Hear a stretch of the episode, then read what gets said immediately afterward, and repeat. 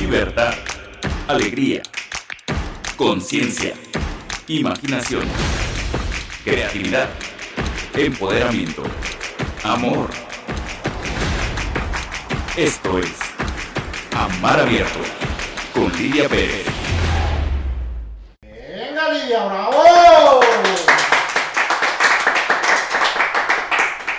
que, que es un gusto, es un gusto estar contigo en este momento, estar con vosotros, con vosotras. Y como siempre eh, os comparto este momento de los jueves a las 8 de la noche aquí en Amar Abierto.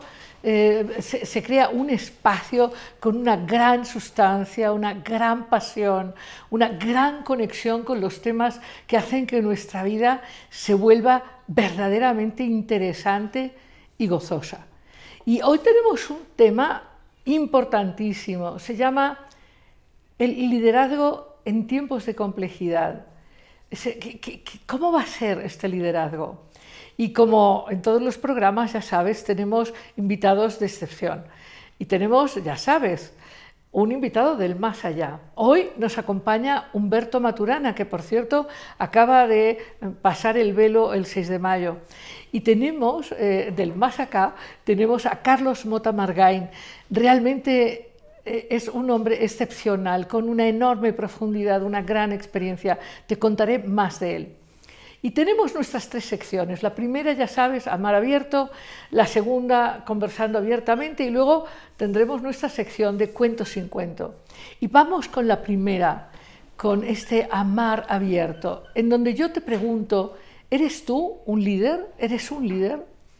Y, y para entrar en este tema, te quiero preguntar, ¿quiénes han significado para ti eh, seres con gran liderazgo? Quizás son seres históricos o mitológicos o familiares, pero, pero, pero ¿quiénes te han parecido a ti que son verdaderos líderes? Seguro coincidiremos en varios. Coincidiremos, por ejemplo, en grandes descubridores eh, eh, en el camino de la ciencia o del arte o de la política. Desde luego que en este momento podemos pensar en el liderazgo de Maturana o podemos, eh, desde luego, estarás de acuerdo conmigo, estoy segura. Mandela, un gran líder. Pensemos, por ejemplo, en el campo del arte, Leonardo da Vinci, o pensemos, eh, eh, ya sabes, yo fundé en México el Comité Pro Revelación Giordano Bruno y con muchos amigos pusimos la estatua más importante en el mundo dedicada a este filósofo quemado por la Inquisición en el 1600, Giordano Bruno. En fin, pa- para mí Giordano Bruno es un gran, gran líder que hace más de 400 años supo hacernos ver el mundo que apenas hoy estamos vislumbrando. Los líderes tienen esta característica, es una característica muy importante, saben caminar en lo desconocido de la mayoría, saben caminar en el futuro y sobre todo saben heroicamente traerse ese futuro al presente. Pero hay otras características que tienen los, eh, los líderes, estos líderes fantásticos que, que logran transformar la realidad de miles de personas a través de los tiempos. Eh, y es que tienen entrega, pasión, tienen un sentido de, eh, expansión de su ser. No son seres dependientes de la opinión ajena, son seres con autoconfianza, autoconvicción, son seres que tienen metas y que saben que son la fuente de eso que quieren provocar. Pero con esto no, no, quiero decirte que tú no eres un líder si no eres un Mandela, un Gandhi. No, no, no quiero decirte esto, porque tú y yo eh, tenemos impactos enormes en nuestra propia vida personal y en nuestra familia y en nuestra comunidad. Pero sí es verdad que para ser un líder necesitas eh, compartir estos elementos energéticos de los grandes líderes. Visión de futuro, entusiasmo, entrega, capacidad de ser la fuente, capacidad de ser el que inicia, el que abre nuevos caminos, el que se adelanta, el que genera inspiración, el que entusiasma, el que ama, el que sostiene, el que otorga confianza. Y ese es un liderazgo importante y tú tienes esa capacidad, tú, yo, todos tenemos esta capacidad de ejercer un liderazgo. Y es claro que en el mundo en que estamos viviendo eso hace muchísima falta, porque estamos viviendo un mundo de, gran caos, de gran confusión, donde hay mucha desesperanza, donde hay mucho miedo, donde hay mucho caos y, en donde eh, que tú tengas una presencia clara, que tengas una esperanza en lo que tú vas a crear, en esto que tú ves que puede ser posible, que puedas inyectar el ánimo y que seas honesto y que te comuniques no solo intelectualmente, sino afectivamente. Eso genera una luz, una claridad, eso abre esos mapas nuevos. Y, eso es lo que tú y yo tenemos que saber, que sí hacen falta líderes y que tú si eres un líder tienes que reconocerlo, asumirte como tal, comprometerte con tu propia pasión con las cosas que te parecen realmente significativas. Y no se trata de cambiar el planeta o el universo, se trata de cambiar simplemente tu actitud, tu estado de ánimo y sobre todo se trata de soltar viejas visiones y viejos paradigmas. El liderazgo hoy requiere soltar el pasado, soltar estas viejas creencias horribles, por cierto, creencias que vivieron nuestros antepasados, creencias en la competencia, en la comparación, en la necesidad del aplauso externo, en la comprobación permanente de los resultados. No, no, necesitamos una magia, una conexión interna, una conexión con tu propia espiritualidad, con tu propia luz y sobre todo recordar que el verdadero liderazgo tiene como enfoque eh, mejorar la vida de todos, especialmente la propia. Eh, el verdadero liderazgo genera eh, alegría, diversión, entusiasmo. Si es aburrido, no es, no es liderazgo. Si es esforzado, no es liderazgo. Si es cansado, no es liderazgo. Tiene que ser amoroso, amable, entusiasta, lleno de esperanza. Y ese es liderazgo, ese es el que abre caminos. Y mi propuesta para, el día de hoy, para nuestro amar abierto el día de hoy, para que ames abiertamente, es ser líder de tu propia felicidad. Cuando tú estás sereno, estás confiado, estás feliz, cuando no temes a tu futuro, sino que vas hacia él de manera confiada, eso ya es la realización de tu propia presencia iluminada. Y eso es liderazgo.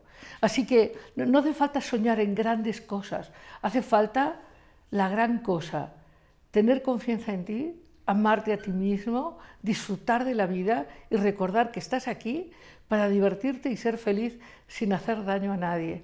Y si te sobra, que te va a sobrar, ama a tu mundo, entrégate a tu mundo y, sé expansivo y generativo, lo que antes se llamaba generoso. Esta es la propuesta de amar abierto, es una propuesta para ti, es una propuesta para mí, es una propuesta para todos nosotros.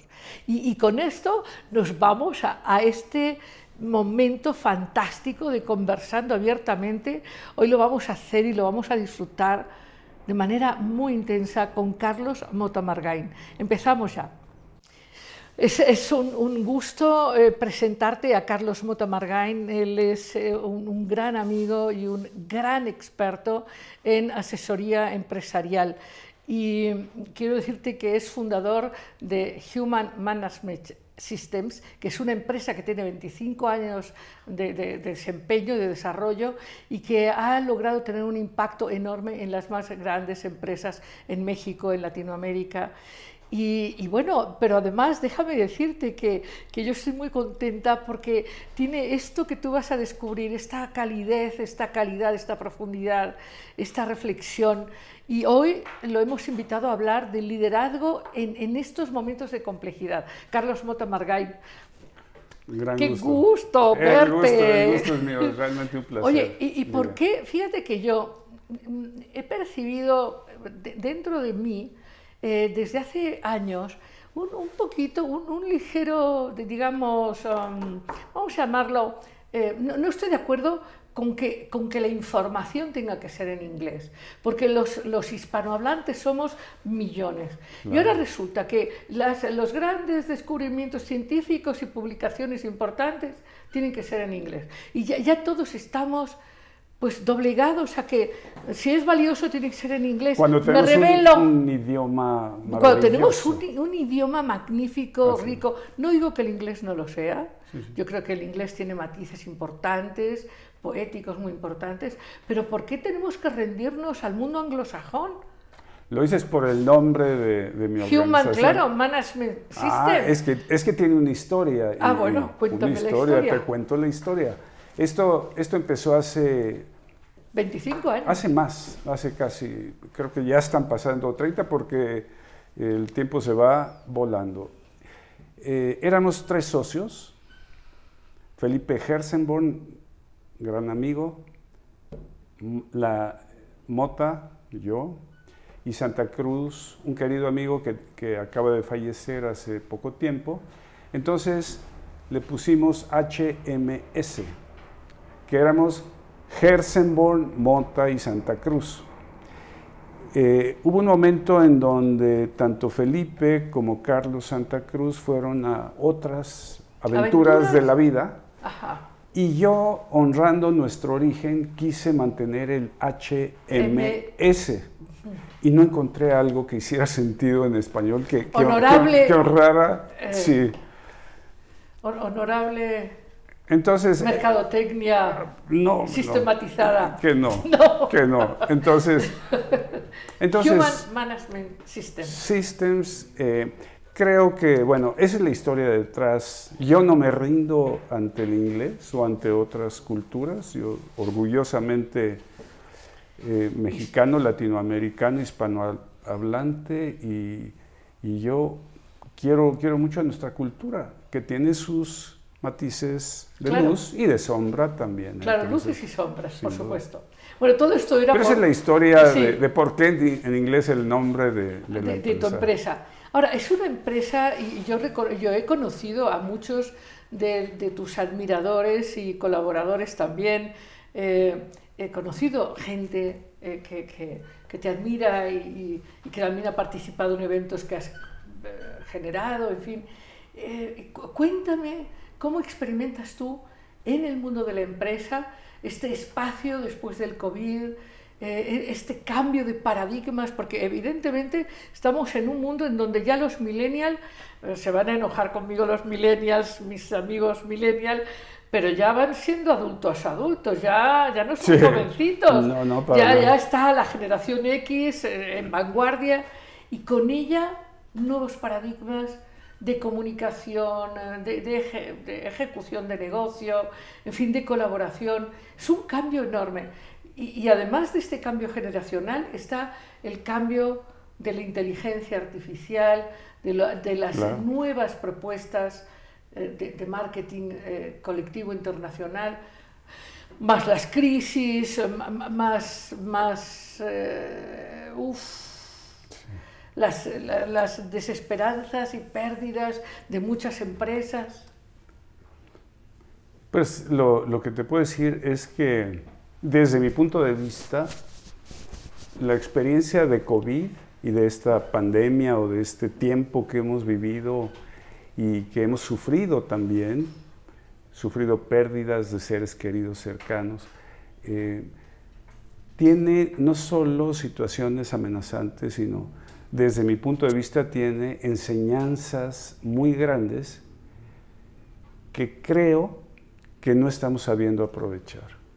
Venga, Primero, COVID nos ha enseñado varias cosas esenciales, no son nuevas, pero las trae a la- al momento a actual. la conciencia presente. Así es. Somos uno. Eso es, qué bueno está eso, ¿eh? Qué bueno está eso, porque antes decíamos, bueno, en la tumba todos somos iguales, todos nos quedamos sin ropa, en la tumba no hay credenciales, ¿no? Di- Dime quién va con credenciales Así a la tumba. es, así Nada. es. Pero, pero en vida eso no pasaba. En Así vida las credenciales, bueno, la mía es más grande, más gorda, tiene más colores. Así es. estamos totalmente interconectados. Algo que intuitivamente Sabíamos. sabíamos, algunos más conscientemente que otros, pero COVID y, y la pandemia nos ha enseñado que realmente lo estamos y lo vivimos en cuánto tiempo tuvimos contagios en todo, en todo el mundo. Más de 7.500 millones de, de habitantes. En, en un tiempo rapidísimo tuvimos contagios en todos los países del orbe. Oriente, Occidente. Ahí no hay distingos. Y entonces el, el somos uno, estamos conectados. Otro nos necesitamos y otro lo que yo haga te impacta y lo que tú hagas me impacta. Cosas tan esenciales, tan básicas como eso. Y creo con preocupación que estamos más ávidos de ya salir a la a cómo era la vida antes, porque este fue como un, un accidente en el camino, y volver y seguir como si no hubiera pasado nada. Y creo que los Híjole, aprendizajes si- sin embargo, déjame decirte, Carlos, que yo percibo que, que hay como en, en esta, digamos, eh, en este de dejarse ser limitado por el COVID, hay también tendencias muy inertes a la fodonguez, al retraimiento, a la separatividad. A mí una de las cosas que más me preocupa es que, por un lado, como dices, el COVID nos ha traído en una conciencia mucho más presente, es. que yo impacto y tú me impactas, que estamos todos conectados, como decías, que somos uno. Pero también hay una, una- una tendencia a, a quedarse planos, aislados, eh, a- a, no querer comunicarse, no querer expresar quién uno es, como, como pues es, es el COVID, no soy yo. ¿Me entiendes? A una especie de fodonguez Sí. premiada, Sí. una especie de vacación forzada, lentificante, Y- y anestesiante. Eso me preocupa, ¿eh? Por supuesto. Y, y aunado a eso, un sentido de víctimas. Somos víctimas Así de lo es. que está pasando. Así es. Ni yo no tengo nada que ver, es Exacto. el COVID. Yo, yo y el COVID no, no tenemos nada que ver. Y entonces puede ser una excusa maravillosa para quienes quieren tomar ese camino. Y, y estamos abiertos porque somos seres humanos libres, con, con voluntad, con posibilidad de actuar de diferente manera. Entonces el camino que elijamos es nuestra propia decisión. Eh, creo que estamos en esta disyuntiva y tenemos que decidir qué camino quiero tomar. Una vez que hemos tenido esta experiencia, que desde mi punto de vista podemos decir que después del dolor de todo lo, lo que mucha gente ha sufrido, pues tenemos que ver hacia adelante tomando los aprendizajes de esta experiencia. Y me preguntabas qué pasa en el mundo de los negocios, De la empresa. de la empresa como yo lo De veo. la empresa mexicana. Porque yo sé que tú vas por el planeta y por el mundo, pero, pero la empresa latinoamericana, vamos a decir, ¿qué, qué está pasando? Porque, por ejemplo, ya, ya todos sabemos que, que la ausencia de los chips tiene pues, fábricas de automóviles en Aguascalientes, en, en México hay plantas paradas porque faltan microchips. Hay cantidad de, de buques parados que no pueden hacer descargar su carga y luego hay falta de contenedores en otras partes del mundo. Hay todo un lío del transporte. Y Sí, eso tiene un gran impacto en las empresas. Por supuesto. Y muchas de ellas están cerca o de quebrar o de disminuir su operación temporalmente a un costo altísimo. Y el costo no solo es financiero, sino es humano también, porque eh, hay empresas que no pueden sostener el nivel de empleo que tenían antes, Sin producción. sin producción, sin, sin ingresos, sin utilidades Bueno, este, bueno, suficientes. ¿Y, y qué alternativas hay? Porque vamos a pensar en el empresario que está acostumbrado a, a tener una empresa con su riesgo, con su proactividad, con su liderazgo y que dice, bueno, pero es que yo eh, tengo aquí mucho dinero puesto y yo merezco, ¿no? Yo creo que hay empresas, dependiendo de en qué mercado estén, porque eh, es, esta situación ha impactado favorablemente a muchas industrias y muy perjudicialmente a otras. Cuéntanos un poco más. Por ejemplo, todas las empresas de e-commerce, Amazon, Ah, claro. Zoom, por decir algunas, bueno, el, el Netflix. eh, Estratosférico. eh, increíble. eh, Que este- de hecho, fíjate, pero qué interesante, porque son empresas que están ligadas al paradigma de somos uno, tenemos impacto mundial, ¿me entiendes? Te lo hacemos fácil. O sea, es- es- es- es- son empresas de un nuevo paradigma. Funcionan de una manera muy distinta a las empresas viejas conocidas. ¿O Pues- no? En el fondo yo creo que no. En el fondo creo que hay un paradigma empresarial dominante que va más allá de Latinoamérica, que incluye, Sí, que incluye al planeta. In- ya podemos decir que también a Asia, porque este paradigma, el, déjame llamarle el metaparadigma. el porque- metaparadigma de ganar. De el metaparadigma de medir, controlar, predecir, producir, manipular, Dominar. dominar, ese metaparadigma sigue presente y con gran fuerza. Es más, me atrevería a decir, Más expandido.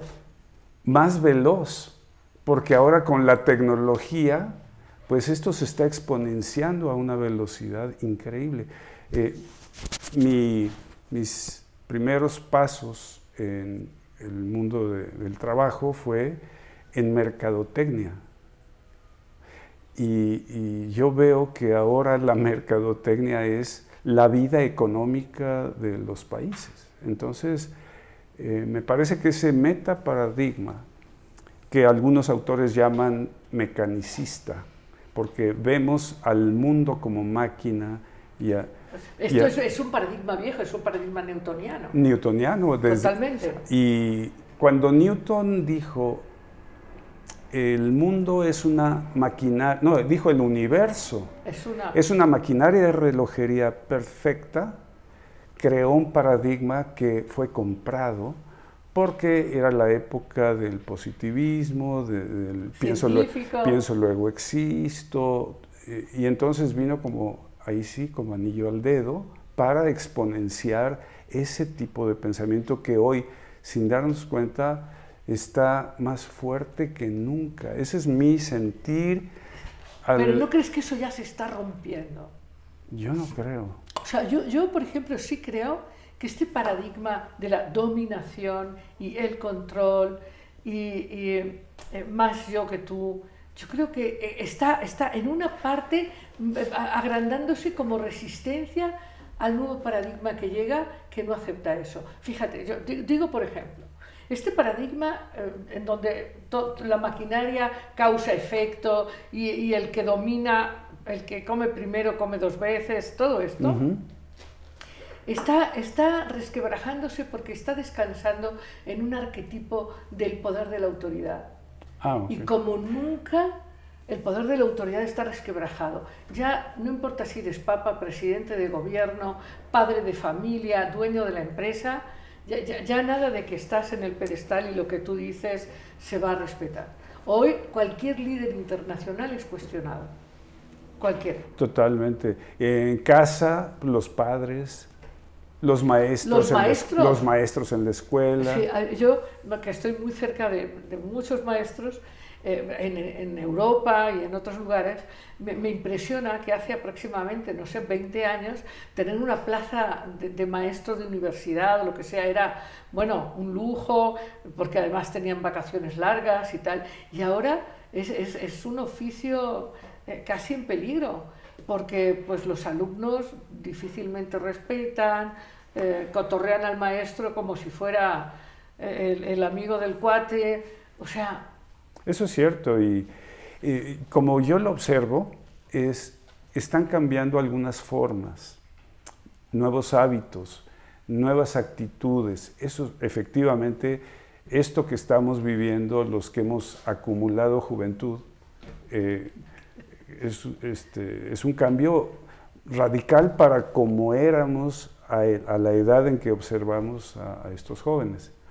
Y eso sin duda está presente. Lo que no cambia es la ambición de poder, Okay. la ambición de generar dinero, ver al mundo como fábrica de lo que sea, porque uno de los fines últimos es ganar más, crecer más, y no hay límite a esto. O sea, estamos ya ahora en una mercadotecnia digital con un poder Pavoroso. que, que asusta porque eh, yo lo que observo es que este planeta, que hemos creído que era infinito, Inagotable. inagotable, bosques hay muchos, mares son gigantescos, eh, la atmósfera es casi infinita. Y hoy nos damos cuenta de los límites a los que estamos llegando en muchos sentidos y sin embargo persiste la necesidad, cuando menos interna, de crecer y de lograr más. Y no hay, no hay límites a la ambición de, de generar eh, mayor consumo a costa del planeta y, de la vida de los seres humanos que también tiene el efecto de alienación de, las personas.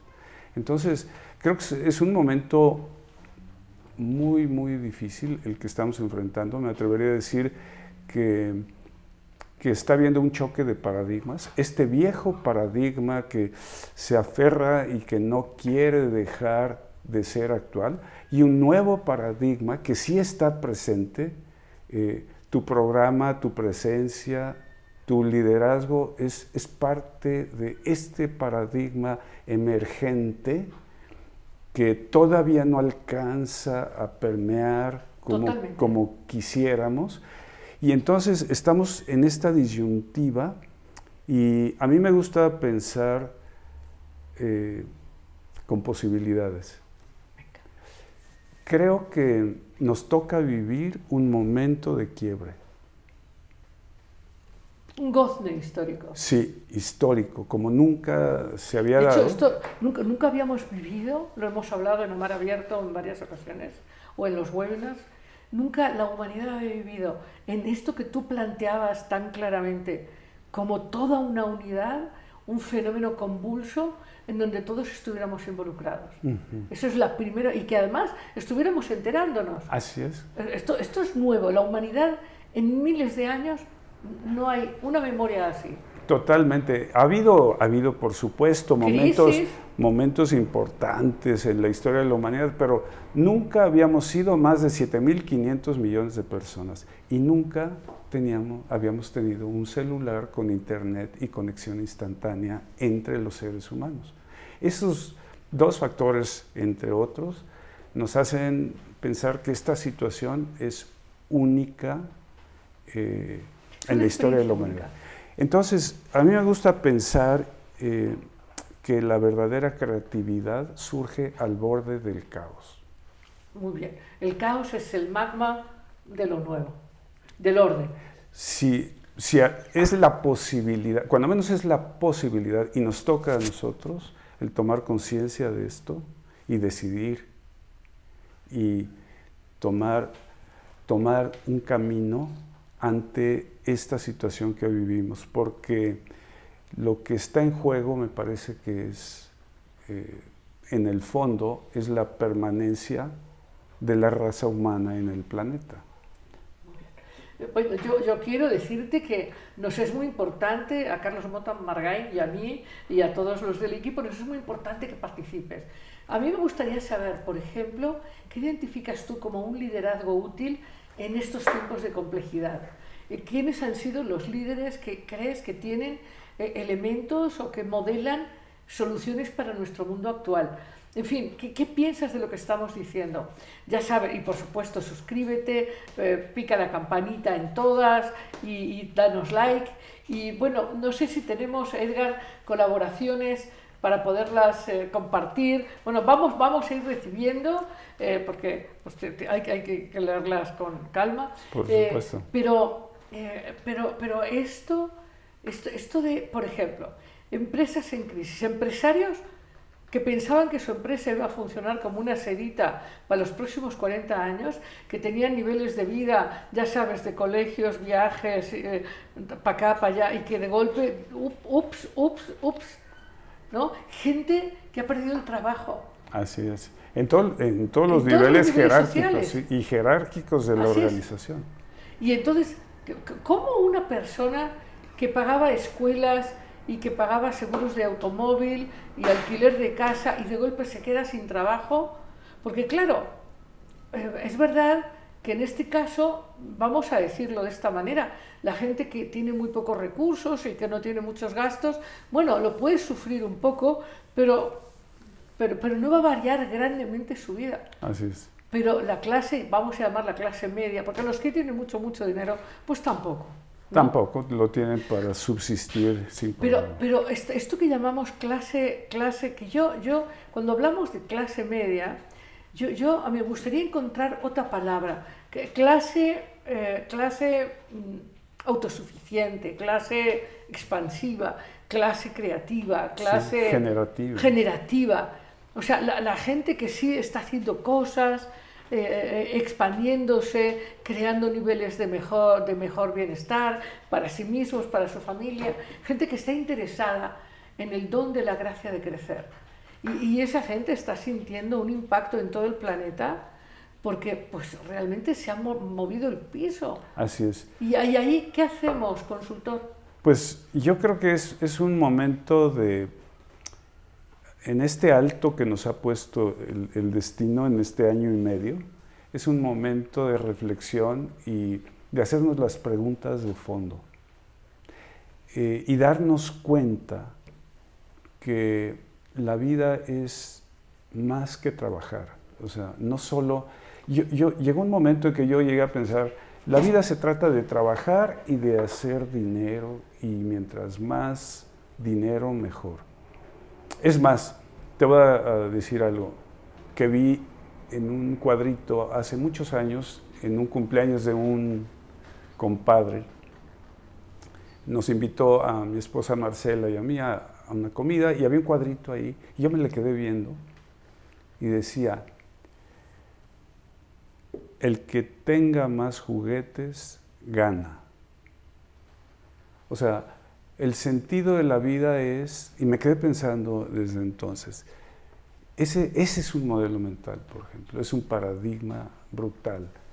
El que tenga más juguetes gana. Entonces, pareciera que la vida se trata de acumular. De acumular. Y el día que pierdas tu trabajo, te vas a sentir inútil, fracasado, vas a perder el, el sentido de autoestima, y, la sociedad misma te va a ver menos, porque hemos creado un mundo en donde hay, hay diferencias si tienes o no tienes, si sabes o no sabes. Entonces, creo que es el momento de reinventarnos. Es, es esta creatividad en el borde del caos que, que te menciono, que me parece que es un momento clave para que evolucionemos pero no biológicamente, sino claro. Aquí, aquí, vamos a introducir a Maturana con la autopoiesis. Ok. ¿No? Con varias cosas, porque... Con varias cosas, pero, pero hablemos de Maturana porque, porque nuestro invitado del más allá, que acaba de irse, ¿eh? Sí, sí, acaba de irse en mayo. Así es. El 6 de mayo. Recientemente, por supuesto. Sí. Pero, pero qué, qué interesante personaje, ¿no? Increíble, la verdad eh, tuve el gran gusto de conocerlo y de convivir. Coincidimos en la Universidad de las Américas una semana que vino a dar conferencias y estábamos en el mismo hotel de la universidad, un pequeño hotel. Entonces desayunábamos, comíamos y cenábamos juntos y tuvimos conversaciones maravillosas. Eh, entonces fue, la verdad, un gozo, como tú dices, eh, estar con Humberto Maturana. Eh, te cuento algo que a mí me, primero, ha influido en mi vida muchísimo. Y me gusta mucho lo que él logró desde la biología, porque más que filósofo, es biólogo. es biólogo.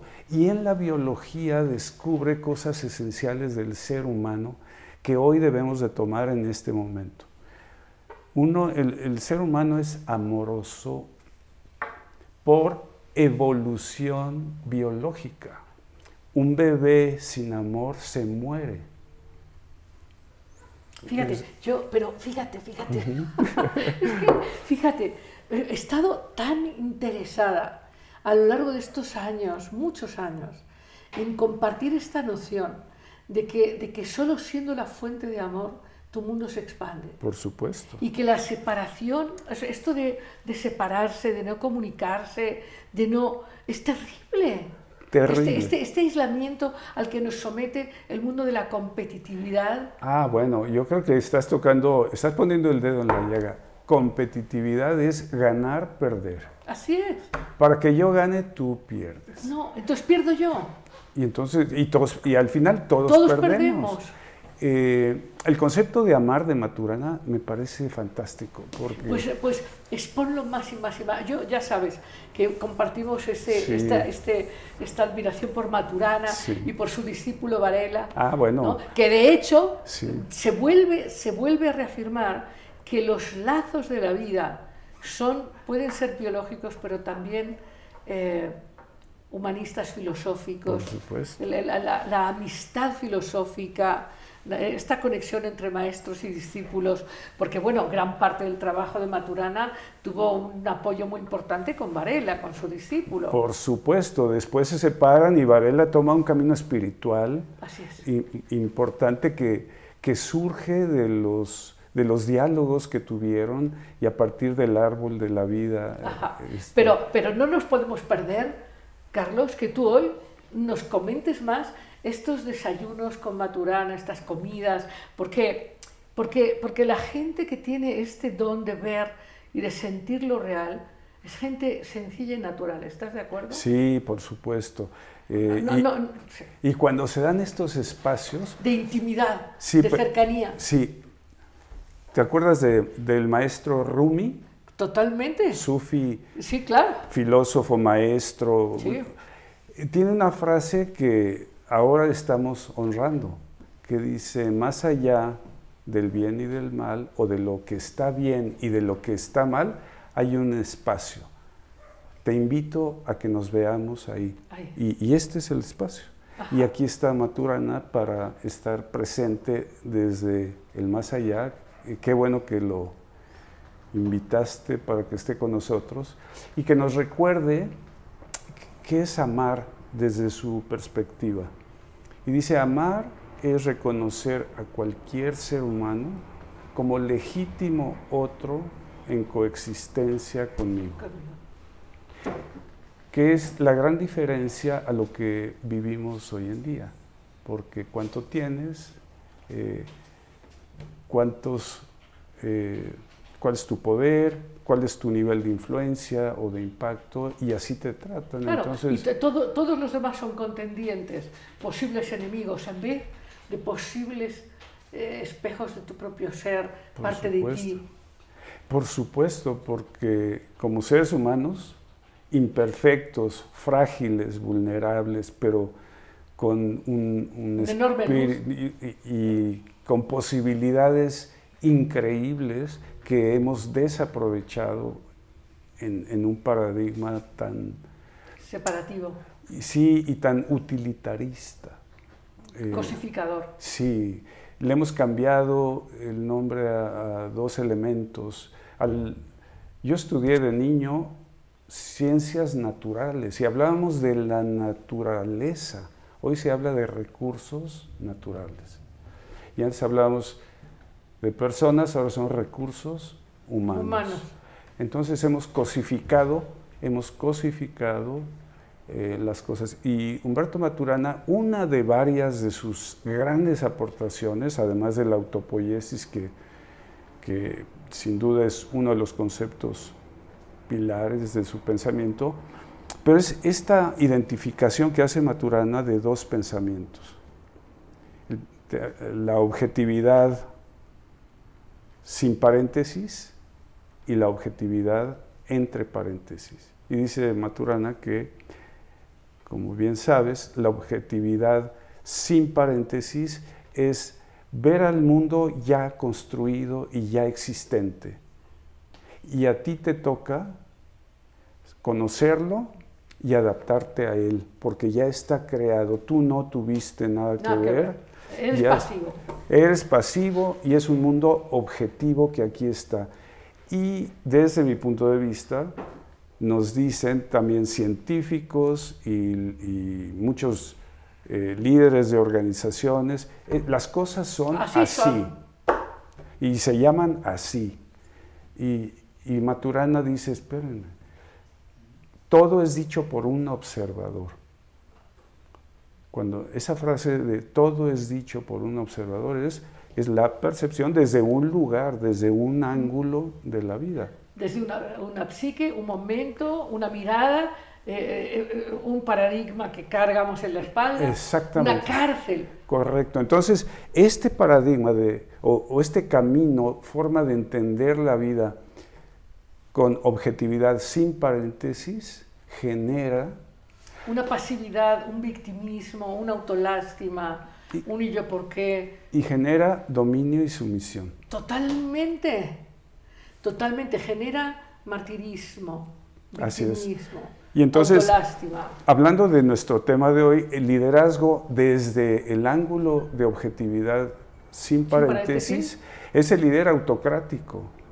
Es el autoritario. yo digo las cosas, yo sé, tú sígueme.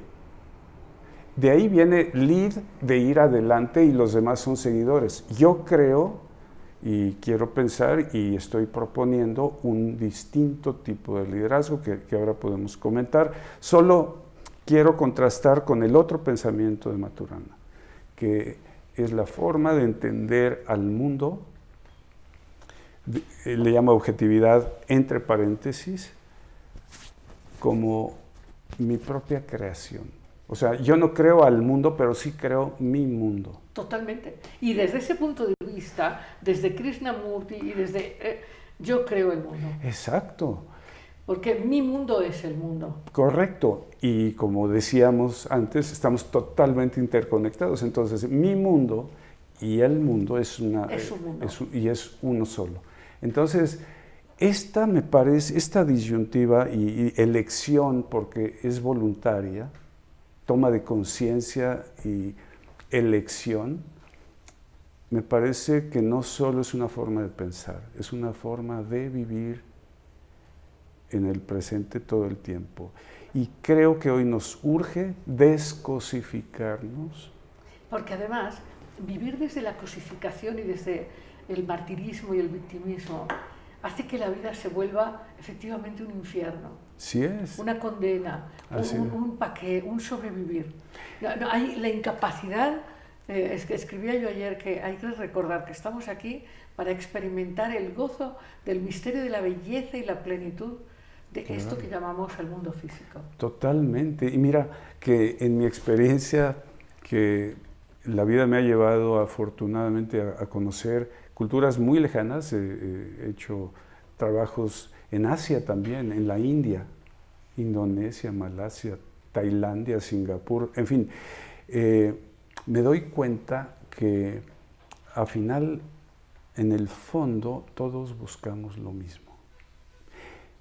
Todos buscamos esencialmente lo mismo y nos hemos equivocado en el camino. Claro, ahí volviendo, volviendo a Rumi, Sí, Y volviendo al gran Mulana Nasruddin, ¿te acuerdas Sí. esta historia de que, de que hay un señor eh, en el atardecer buscando, bajo un farol, está Ah, sí. buscando una llave y buscando y buscando y le preguntan, oye, ¿tú qué andas buscando? La llave de mi casa. claro. Oye, ¿y, y la perdiste aquí? No. ¿Y entonces por qué la buscas aquí? Porque aquí hay luz. por supuesto. Y es, es lo que hoy prevalece en el, en el paradigma de la objetividad, porque estamos enamorados de la medición. Inclusive hay una frase ahí muy, muy arraigada, eh, lo que no se mide no se puede mejorar. Yo, eh, ¿Pero por qué? pero- exacto, porque eh, fue dicho por un observador de- de- desde este paradigma. Pero creo que, eh, volviendo al momento que nos toca vivir, y trayendo a El Maturana. paradigma sin límites. Así es, necesitamos hacer un cambio de paradigma. El gran cambio es de forma de pensar, es de, es de cómo entendemos la vida y cómo me entiendo yo en la vida. ¿Y dónde, ¿Y dónde descubro yo? ¿Dónde está mi verdadera expansión y gozo? Así es. Yo, yo, no, yo no disfruto peleándome, separándome, compitiendo, haciendo barreras, eh, es- si- sin explorar mi pasión, sin ex- expandir mi don. Ahí no disfruto. Y, y fíjate que yo, aquí entre nos, como estamos en confianza en tu programa. Eh, yo veo gente sufrir en las empresas. Veo gente que sufre. Te digo algo, con muy buenos sueldos. Muy buenos sueldos, buenos sueldos. prestaciones increíbles. Y, y sin embargo, detectas un sufrimiento y un pesar y un- una idea de que casi ninguno es lo suficientemente capaz porque siempre hay más y Pero más pero y además más. imagínate estas posiciones gerenciales a nivel internacional, que obviamente son poquitas, ¿no? El, el pavor de, y si me quedo sin... Porque además, junto a esos puestos está que tienes que tener otro estándar de vida y pagar Claro, otros por colegios y otros coches y otros no sé qué. Y, y- y es un amarre, una cosa impresionante. Por cierto, ya, ya sé que no, es, no nos va a dar tiempo hoy, pero sí quiero decirte que veas el juego del calamar, seguro ya lo viste. Y tenemos que discutir sobre qué estás percibiendo del juego del calamar. Y si no es que estás ya dentro tú del juego. Pero contéstame, dime, porque ya, ya queremos que nos cuentes quién es este, este líder eh, que te llama la atención y qué estás pensando de esto que estamos aquí comentando. Pronto, pronto, Edgar, Edgar nos va a decir ¿no? qué comentarios y demás. Pero yo quiero que nos hables más de la autopoiesis y del árbol. Bueno, la autopoiesis como la, como la concibe Maturana es la capacidad de replicar vida. Eh, Desde... dilo. No, no, no, dilo tú, dilo tú. Pues desde tu ser, desde tu Desde autenticidad, tu propia luz. por supuesto. Desde, porque, porque desde ese punto de vista somos realmente amor en movimiento. Instintivamente, biológicamente. ¿O no es así? Así es. De hecho, esa es la esencia del ser humano. Y, en- y- y entonces, eh, eh, la paradoja de nuestros tiempos es, entonces, ¿por qué estamos como estamos? Y una respuesta que yo me doy es porque hemos cerrado nuestro corazón. Puta, no lo, por Dios, no lo podrías haber dicho mejor. O sea, es exacto, es exacto. Perdón por la expresión, pero, pero es así. Y mira, Tenemos un muro Sí. en el corazón, porque estamos asustados, porque, porque en este mundo de juicio y comparación eh, tenemos miedo a que nos vean, Así a que es. nos juzguen, a que nos descarten, y, y en eso nos autodescartamos. totalmente. Y nos da miedo amar. Nos da miedo amar. La palabra amor en una empresa pareciera, este... Anatema. total- sí. Anatema. Total, este, por- Perverso. Pero ¿por qué? Si, si, si somos amorosos por naturaleza biológica, si entendemos eso, estaremos en paz con nosotros mismos de poder manifestarnos amorosamente.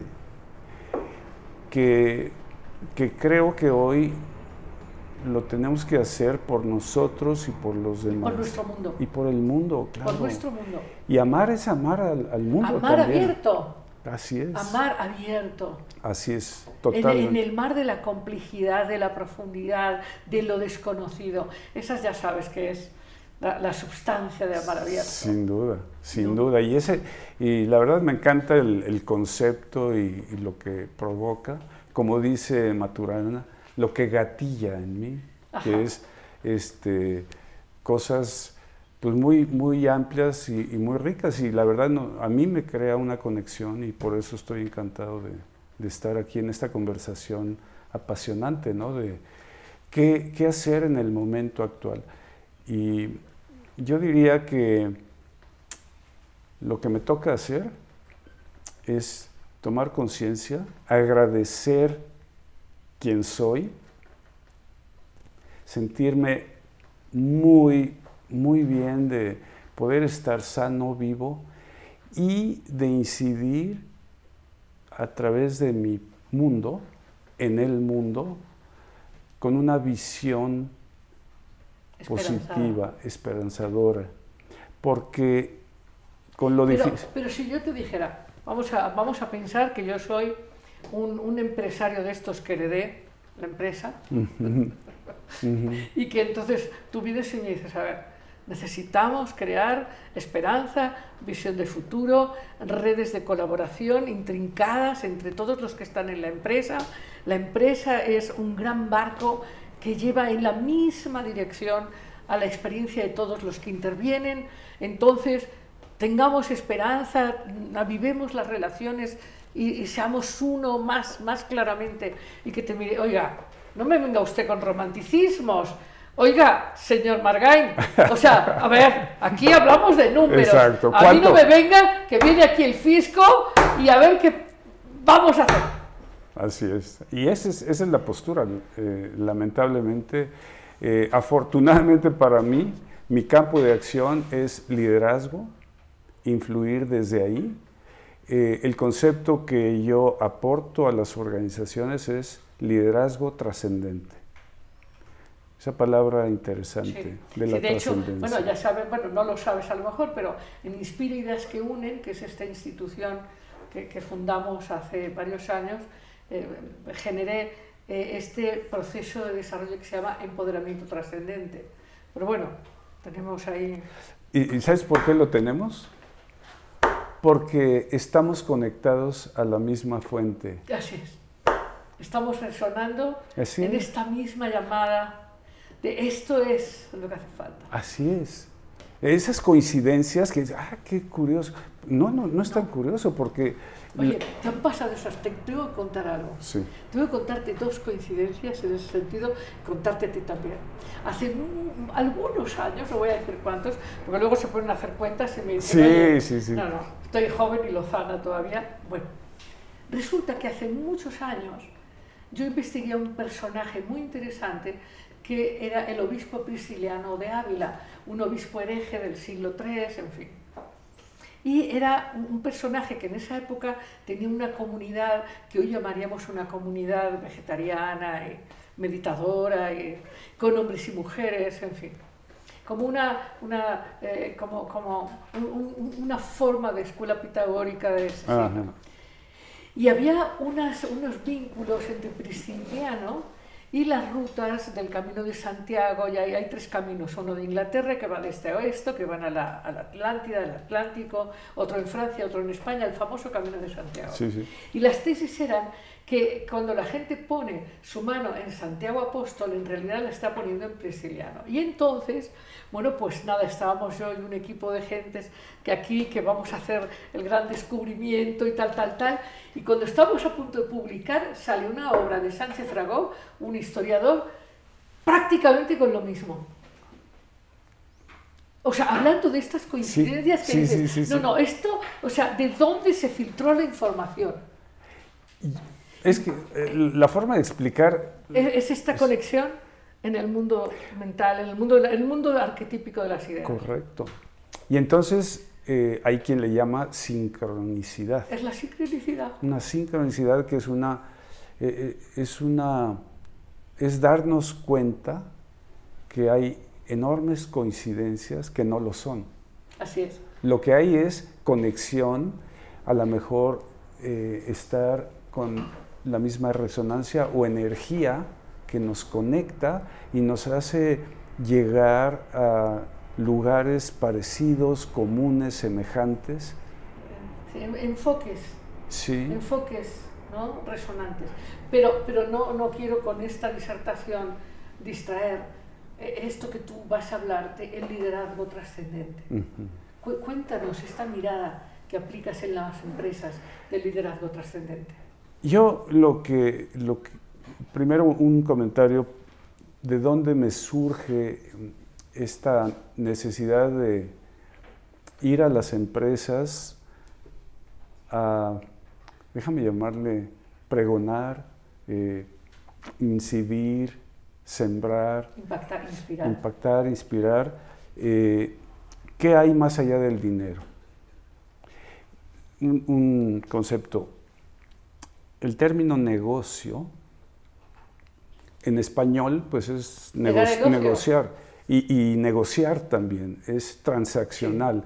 Eh, Dame tu dinero, yo te doy mi- servicio. mis servicios, mis bienes, es transaccional.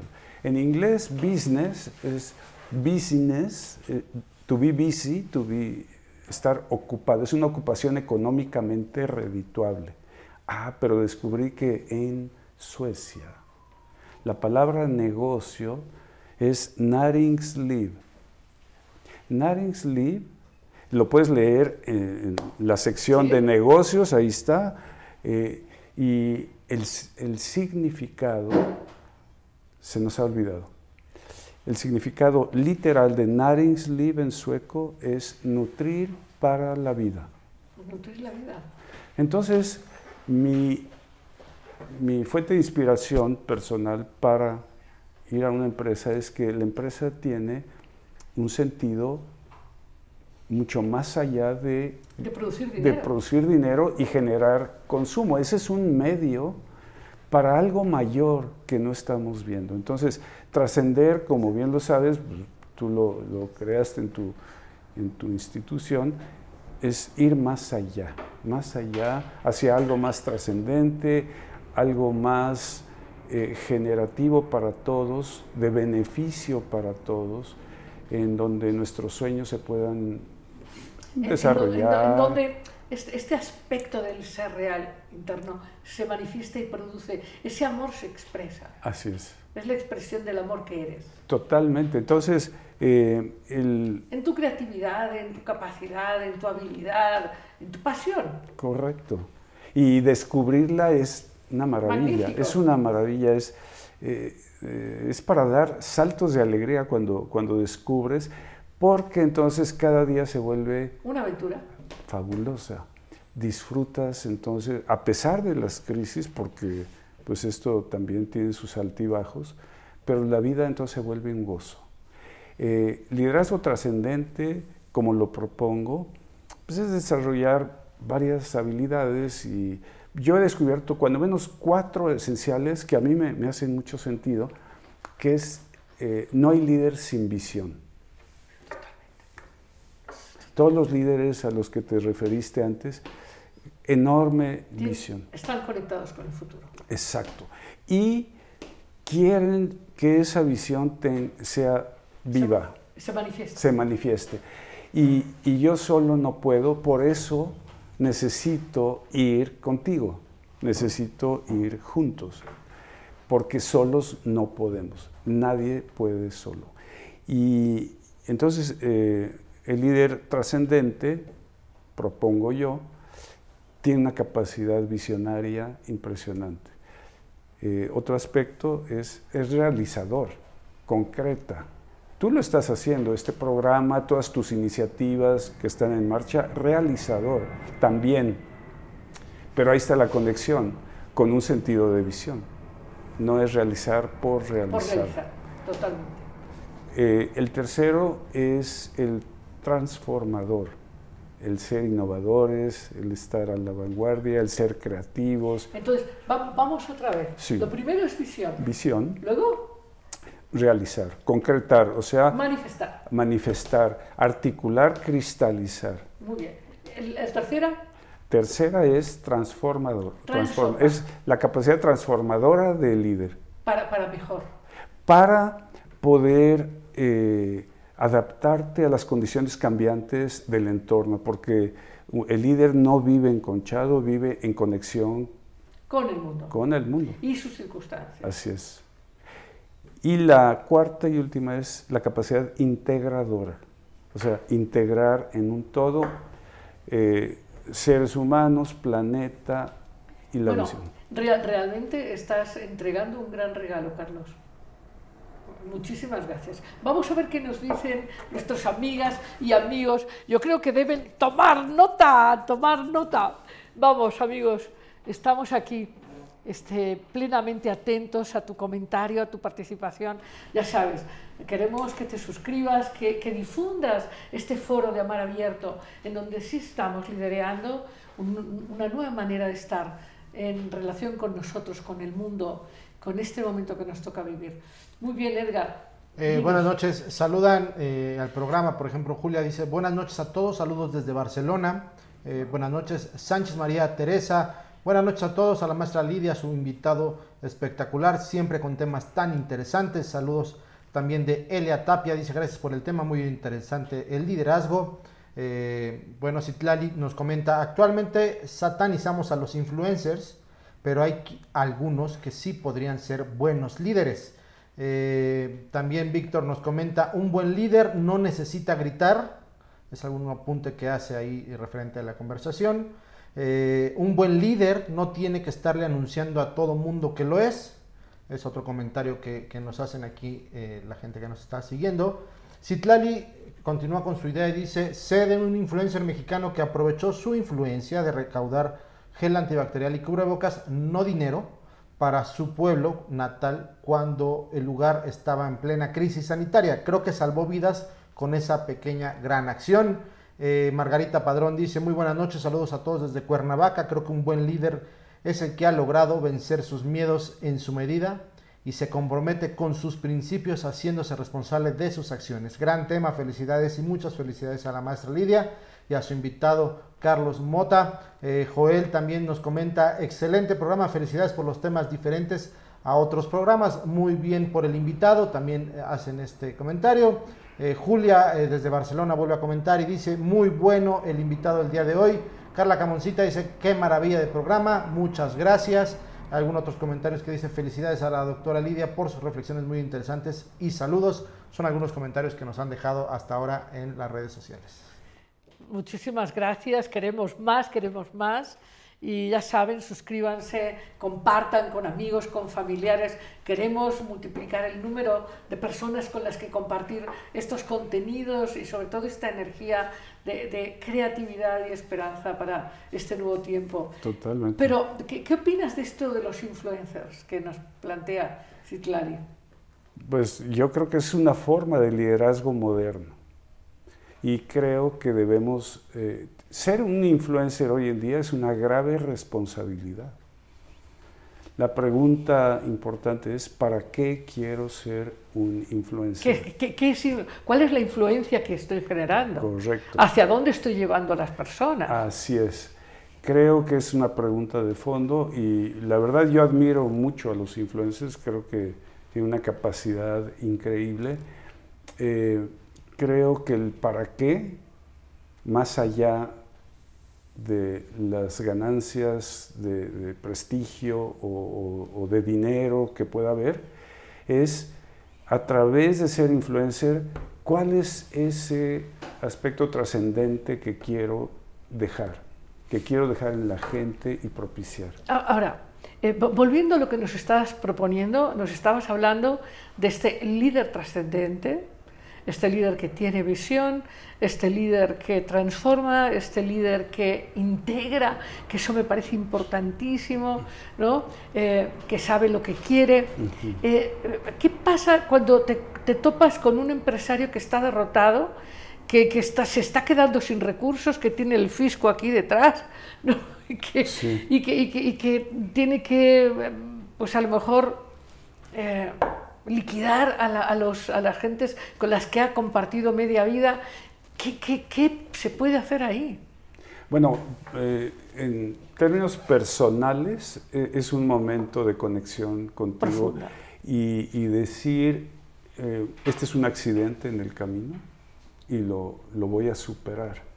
Voy a modificar mi modelo de negocio, tal vez reconfigure toda la empresa pero mi visión es que vamos a salir adelante. No sé exactamente cómo, pero sí sé que juntos lo podemos hacer. Claro, ahí valdría la pena entender en amar abierto, e, este amarse abiertamente a pesar de que la, de la situación haya sido caótica y entender que en el mar de la vida hay, hay una energía inconsciente y profunda que trae nuevas respuestas. Sin duda, sin duda. Y salir de, cre- de, ese, de esa creencia de que yo soy mi prestigio, de yo soy eh, el director.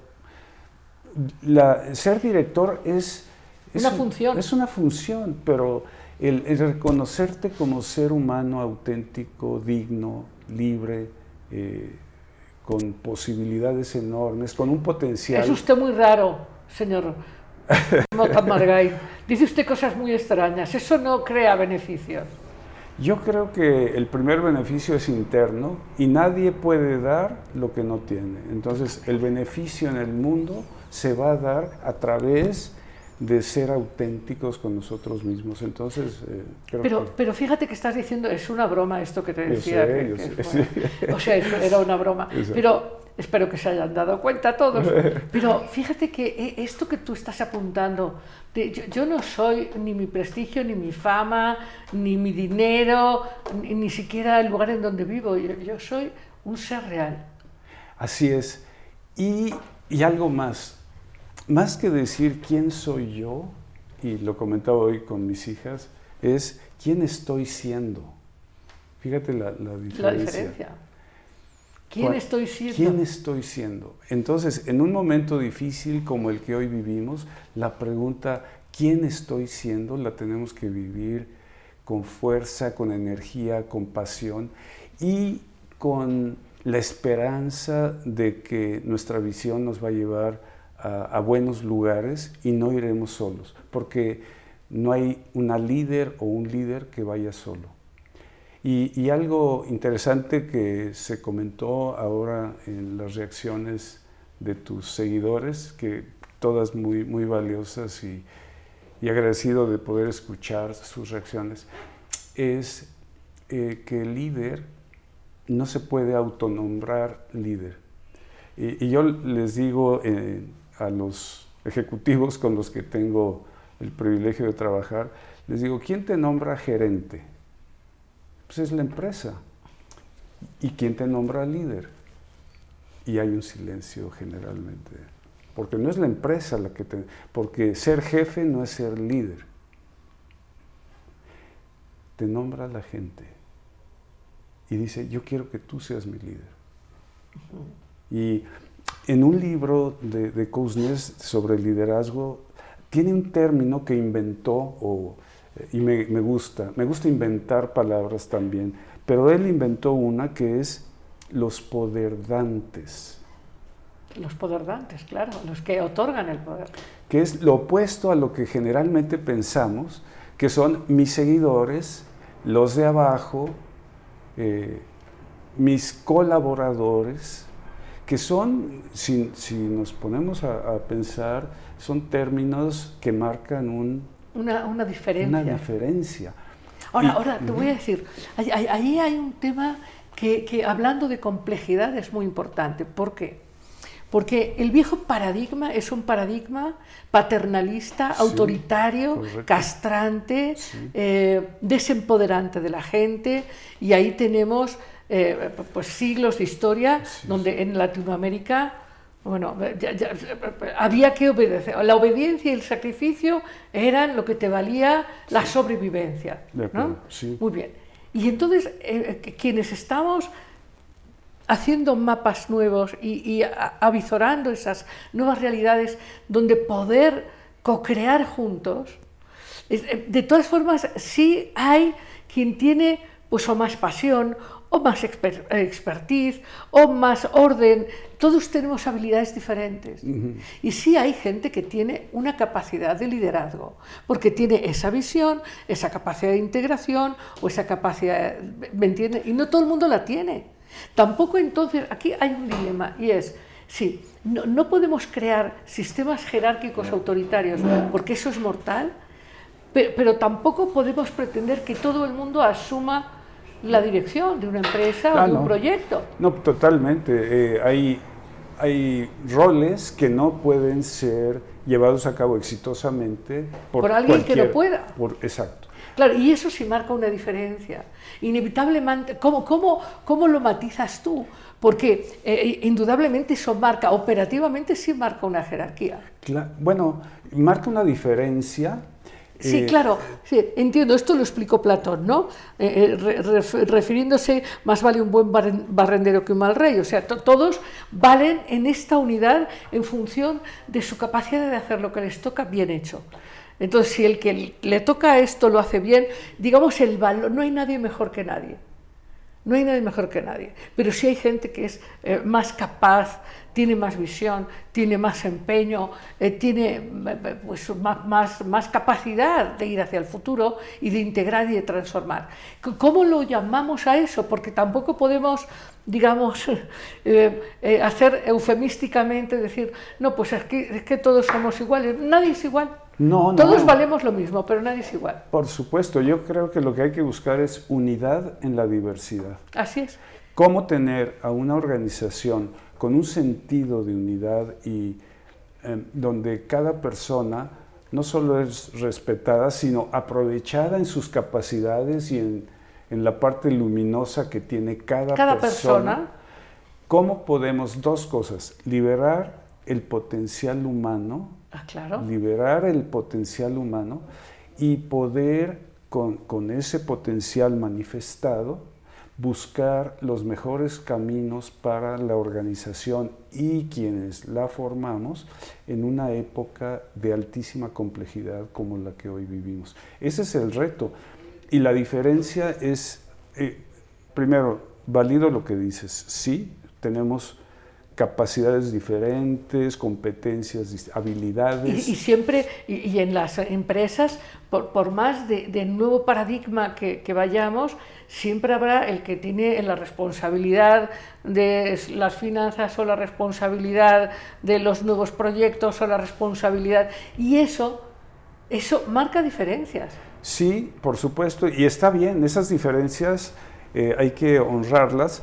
Lo que hay que modificar ya es la jerarquía estructurada, piramidal, Muy bien. rígida. Totalmente de acuerdo, totalmente de acuerdo, pero ¿cómo en la psique de, de los empleados o los colaboradores de una empresa de futuro, va- va- vamos a pensar, voy- a decir ahora un ejemplo Sí. que puede parecer muy loco.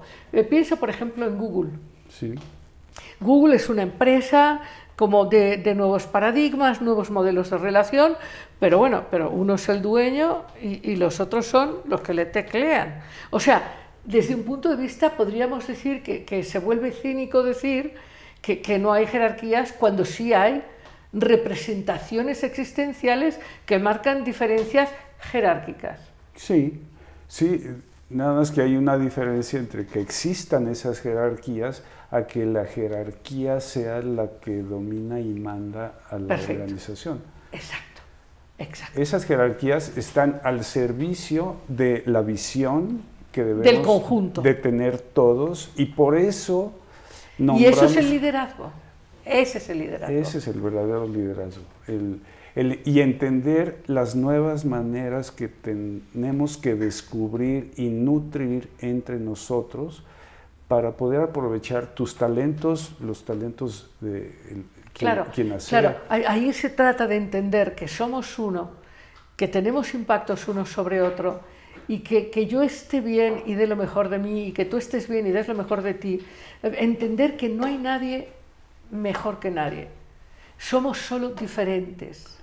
y aceptamos roles diferentes y complementarios. Algo que sí debemos de cuidar, eh, porque cuando, hay cuando se enfatiza demasiado la jerarquía como en nuestras culturas, Eh, Eh, sí, hispanohablantes. sí, no, es, es, este, a, a un extremo. eh, Claro, que porque nos- invalida el don de- de- de- personal de todos. Exacto, y nos achica. Yo, yo hago la metáfora de que nos hace bonsáis. Este, Sí, eh, enanos. nos hace enanos y, y creo que tenemos que liberar. Un buen líder ayuda a, a que, A que todo el mundo haga más. haga más y a que seamos bosque. Y no hay, bonsai, no hay bosques de bonsáis porque Así las es. macetas impiden que haya bosque. Entonces debemos de encontrar de qué manera la jerarquía o las funciones distintas se armonizan de una forma apropiada a la complejidad de los tiempos. Cada persona, no importa quién ni si estudió doctorado o no lo estudió, tiene buenas ideas. Todos. ¿Cómo A, a las- veces el que, menos, el que menos piensa la empresa es el que tiene la solución. Así es, entonces eh, creo que uno de los aspectos Sí, importantes... Pero, pero aquí hay otro tema. Te digo porque tenemos muchos empresarios aquí escuchando y todo lo demás. Y, y a ver, fíjate, yo estoy completamente de acuerdo y para mí, o sea, para mí personalmente creo que no hay nada más bonito que que la gente despierte su don. Porque de eso se trata, a fin de cuentas, el sentido de la vida. Y como tú decías, el asunto no, no es el hacer o el dinero, el asunto es el ser. Claro. El asunto es el ser. Y, y nos hemos equivocado, eh, en- le hemos llamado ser al ego. Fíjate No. qué equivocación. Y el ser es, es, es- es esa, el yo es trascendente, esencia esencial. Amplia, conectada con el universo, no solo con el planeta, con el universo. Entonces, ¿cómo honrar mi, mi ego sin depender del ego y conectarme con mi ser? Creo que ese, esa transición es fundamental. Sí. Y me parece que los líderes hoy tienen una seria responsabilidad. Conectarse con su ser primero para que de ahí puedan ejercer un liderazgo mucho más Es clarísimo. conectado. Tendríamos que hablar de muchas cosas. Desde luego, me gustaría contigo hablar del juego del calamar, pero pues veremos. Me gustaría, a lo mejor no nos da tiempo hoy, no, desde luego. Y quiero que hablemos sobre por qué, eh, si hay un tema del que no se habla mucho, que es esta, este achicamiento previo de las poblaciones latinoamericanas que eh, yo trato de hablar de este tema con frecuencia y es como si fuese un tabú. Pero ese es, ese es un tema, es un tema Funda- escondido, fundamental. pero es fundamental. Y de ese sí tenemos que hablar. Pero, pero no quiero que te vayas sin que hablemos de estos que son tesoros que resultan de las experiencias íntimas. Quiero que nos hables de esos desayunos con Maturana en, en el Hotel de las Américas. Sí. Há- Háblanos de anécdotas, esas anécdotas maravillosas y del árbol, en fin, eh, háblanos de eso. Sí, eh, pues la verdad Humberto, un- una persona más tímido que extrovertido, eh, con un muy buen sentido del humor, en, en su timidez, no de demasiadas palabras. Estaba, estaba aquí su esposa eh, y su colega, este, entonces con ellos pues bromeamos. La verdad que ver reír a, a Humberto Maturana eh, no era fácil verlo cuando estaba Claro. dando sus, Claro. sus exposiciones.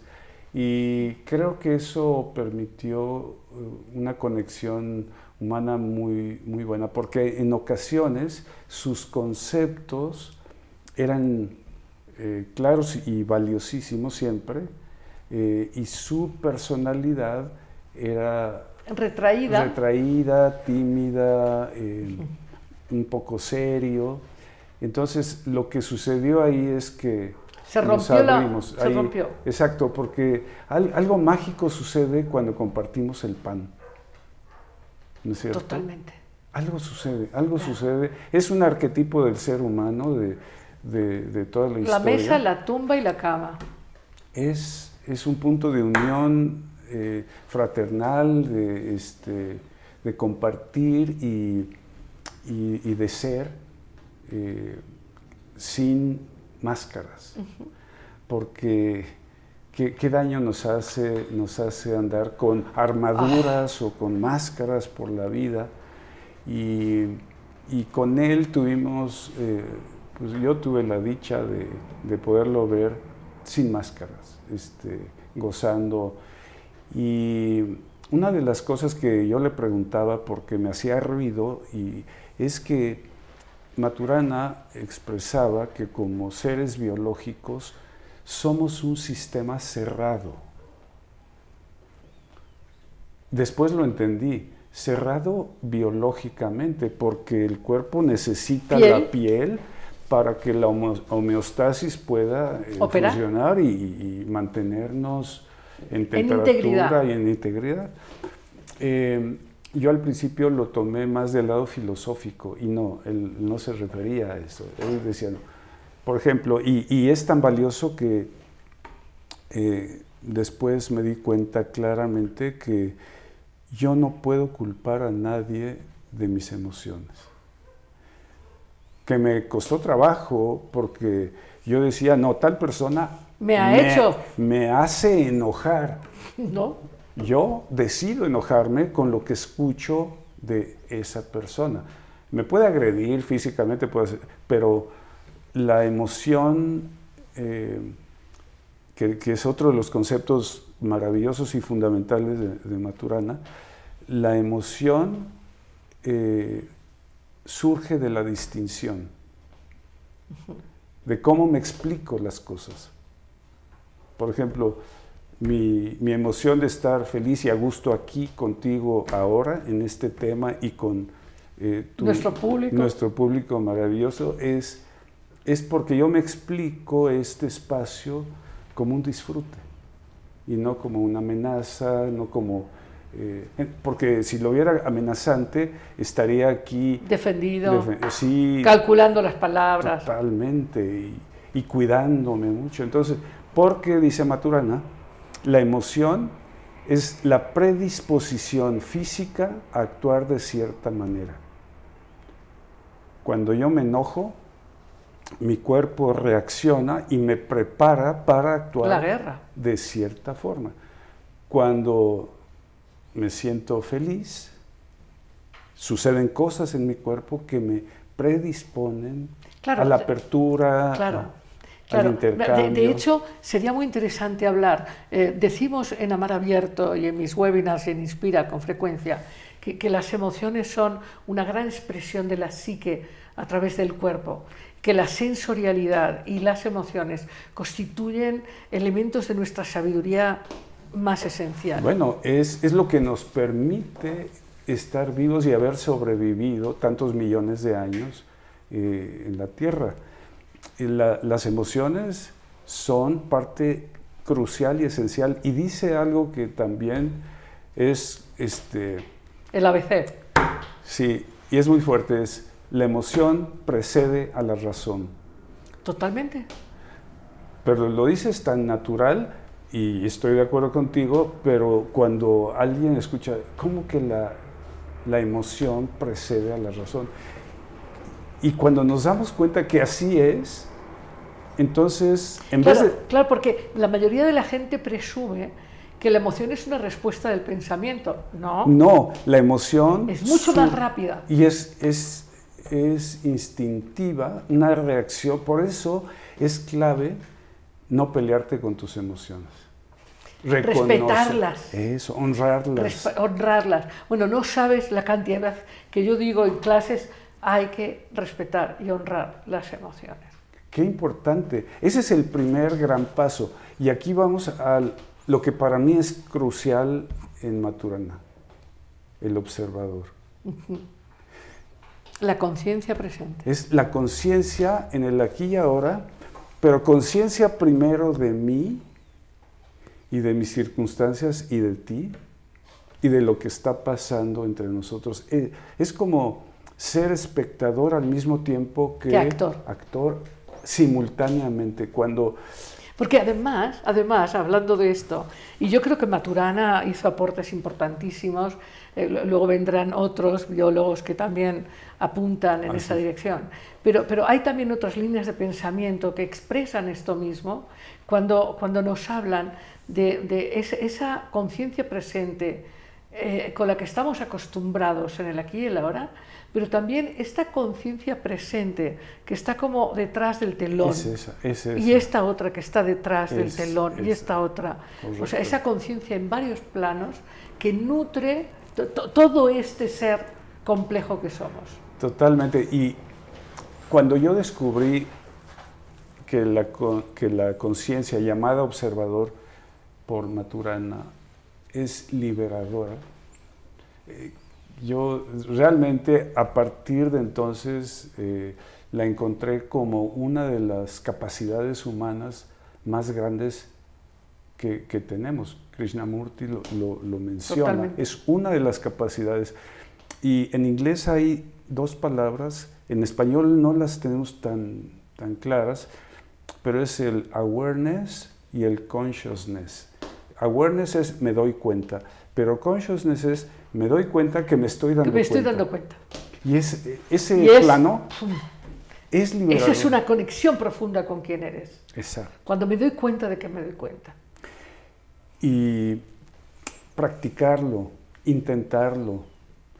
Eh, y, y algo así muy práctico que pues me encantaría Por comentar. favor, comentar por con- favor, otro regalo, con- Carlos. Es, es decirles, nosotros eh, podemos transformar mis emociones. Primero, necesito aceptarlas y agradecer que las tengo y honrar. Aunque parezca desagradable.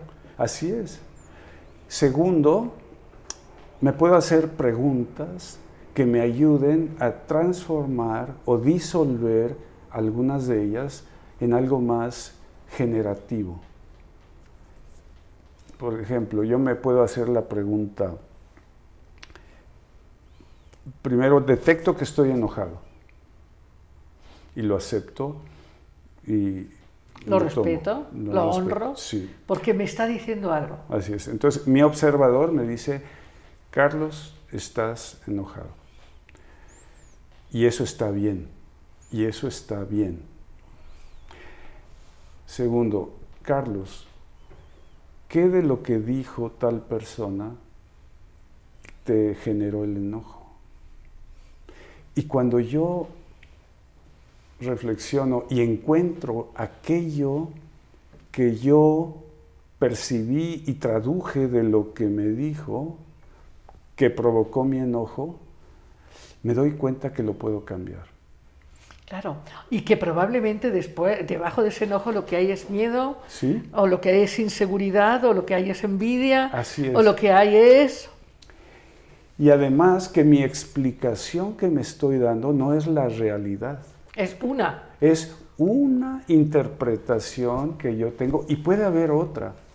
Y cuando logro hacer ese cambio, mi enojo se convierte en curiosidad o se convierte en otra, otra emoción. Lo que pasa es que además, fíjate, o sea, e- e- en mi experiencia y trabajando con pacientes, con, con alumnos, en fin, en el momento en que uno honra la emoción y le da espacio en la conciencia, toda la energía, todo el paquete energético de conciencia se libera y te deja un espacio para ver otra cosa.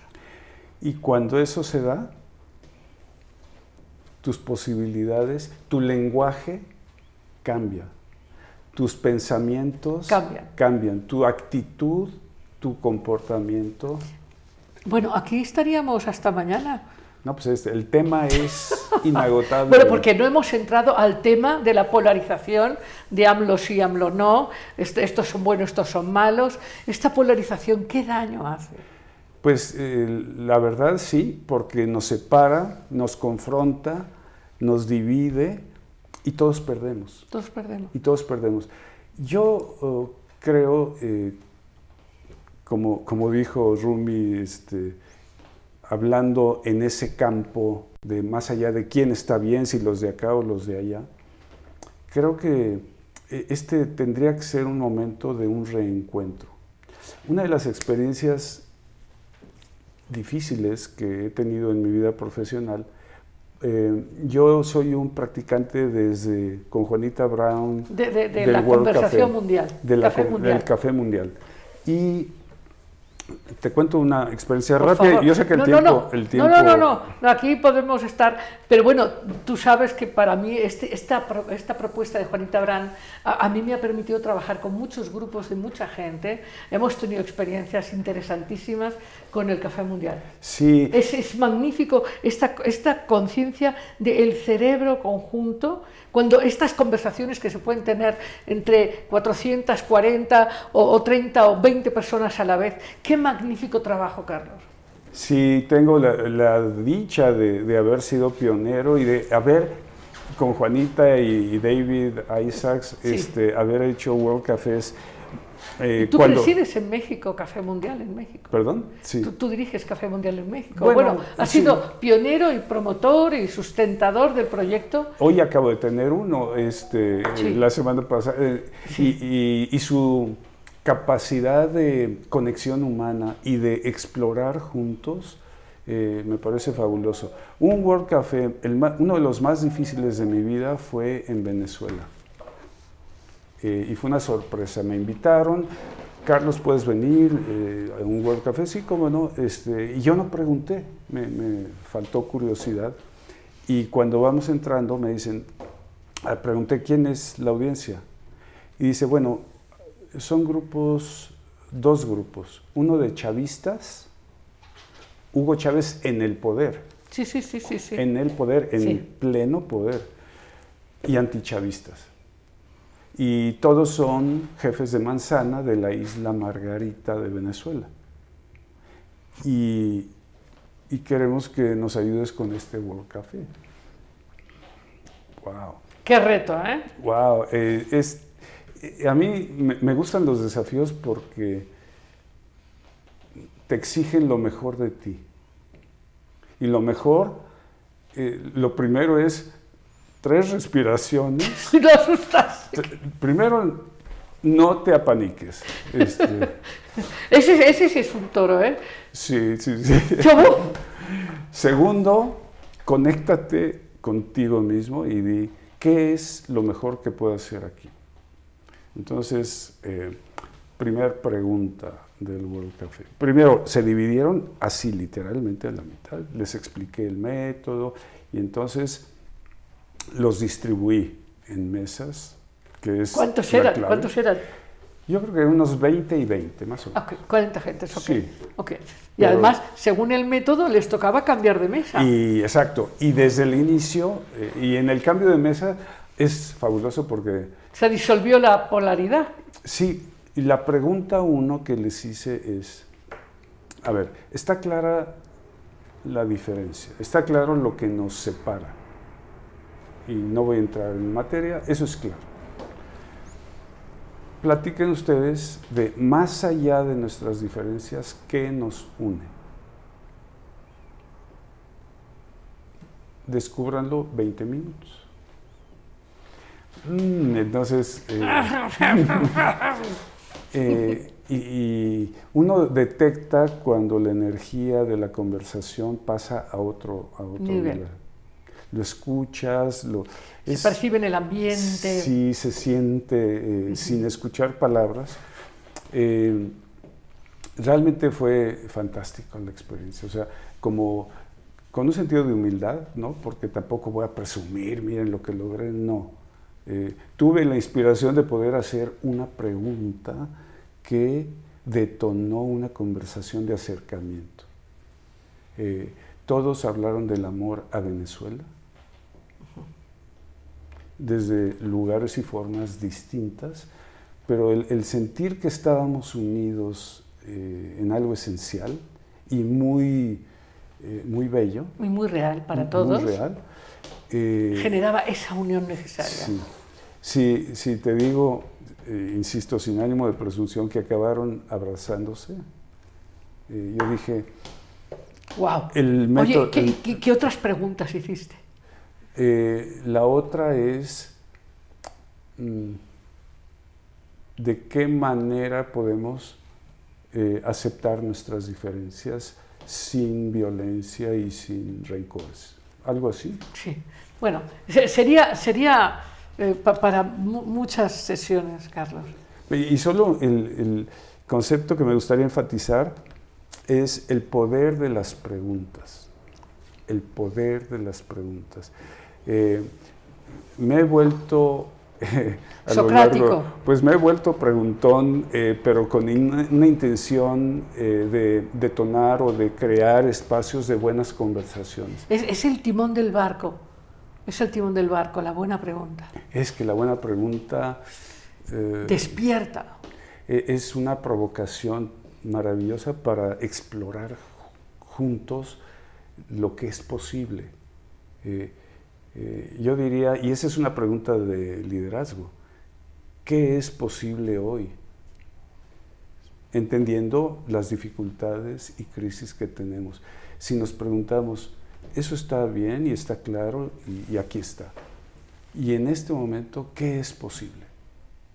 Y si exploramos eso y lo hacemos con autenticidad y conectados con nuestra esencia y con nuestra visión de, de un mundo que pueda beneficiar a todos y al planeta también, entonces vamos a encontrar caminos, los vamos a descubrir, no están ahí, Hay- es- estamos en aguas no navegadas. Así es. Bueno, no sabes qué, qué- cómo, cómo resueno con esto de, de ir a lo desconocido, transitar los caminos no transitados que están ahí, es. pendientes de tu caminar. Así es, así es. Ese, ese concepto es poderoso y disfrutarlo, disfrutar el camino, porque la vida es para disfrutarse. Así. No, no, no hay que sufrir la vida, aunque a veces Aunque a veces duela algo o aunque a veces haya que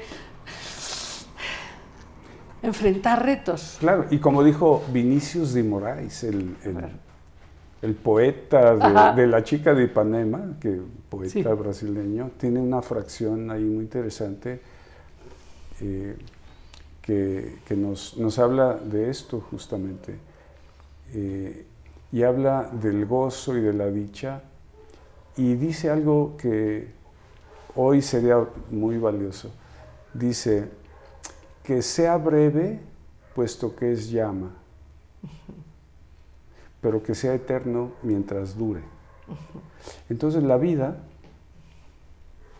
es breve porque es, Es un soplo. en, en- en la vida de, de la- Del universo. de- pues, es nada, es, es- es- es efímera la- nuestra vida, esta vida, y que sea eterna mientras dure. Es decir, como este instante que estamos compartiendo. compartiendo, conviviendo, eh, puede ser memorable, puede ser gozoso, disfrutable, eh, porque es lo que tenemos, es lo que está aquí en este momento. Bueno, y además te- cre- creo, creo, Carlos, que, que nuestros amigos, que espero que pues ahora le escucharemos los comentarios, los otros comentarios que, nos han hecho llegar.